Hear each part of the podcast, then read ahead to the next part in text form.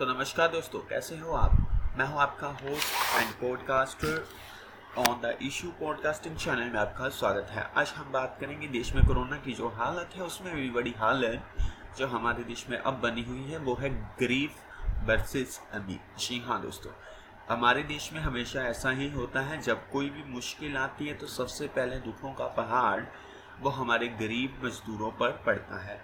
लेकिन सरकारें विपक्ष पक्ष इस पर ध्यान ना देते हुए अपना काम करती है और एक दूसरे को दोष देती है। पिछले दिनों में आपने देखा होगा, बहुत सारे लोग पैदल चल रहे हैं।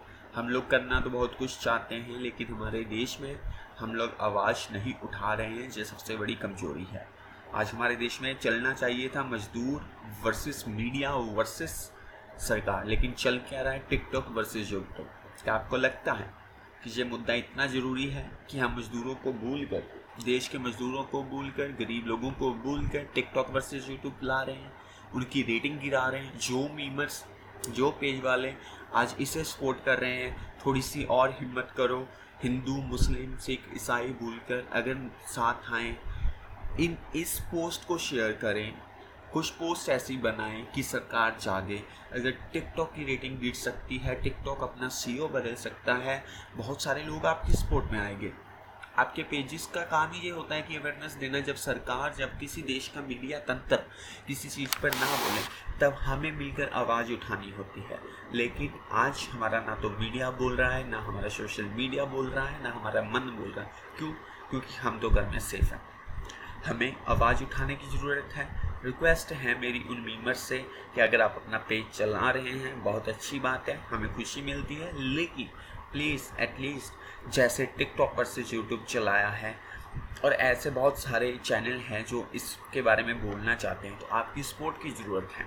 दोस्तों एटलीस्ट अब से लेकर हफ़्ते तक ऐसी पोस्टें चलाएँ जहाँ मज़दूरों की बात सुनने के लिए सरकार उठे भर दीजिए सारा social media TikTok versus YouTube छोड़ के, सरकार वर्सेस मजदूर।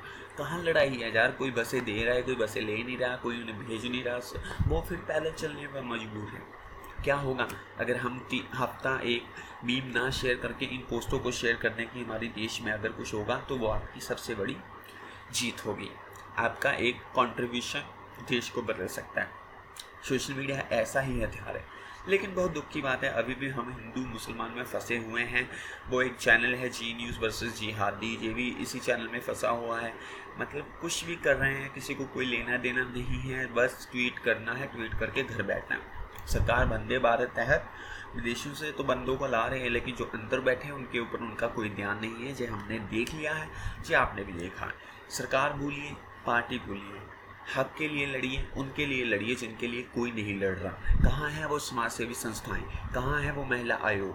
कहाँ है वो सारे आयोग ह्यूमन राइट्स वाले? कहाँ है हमारा वो पटिशन दायर था, जो किसी एक्टर पे पटिशन डाल देते हैं, वो आप आज पटिशन नहीं डाल रहे क्यों? कहाँ रह गए आप लोग? अब आप, आपको नहीं लगता कि आपकी ज़्यादा ज़रूरत है अब देश को? उन मज़दूरों को जिनके लिए कोई नहीं आगे आ रहा, उनके लिए आपको आगे आना चाहिए। इसलिए एक हाथ जोड़ के मेरी रिक्वेस्ट है कि अगर ऑन द इशू आपको अच्छा लगा है, मेरी बात अच्छी लगी है तो आज से कम से कम हफ़्ते के लिए अपने सोशल मीडिया हैंडल्स भर दीजिए। मीमर्स को मेरी ख्याल से। इसमें ज़्यादा आगे आना चाहिए क्योंकि आपने कम्युनिटी को बदल डाला है।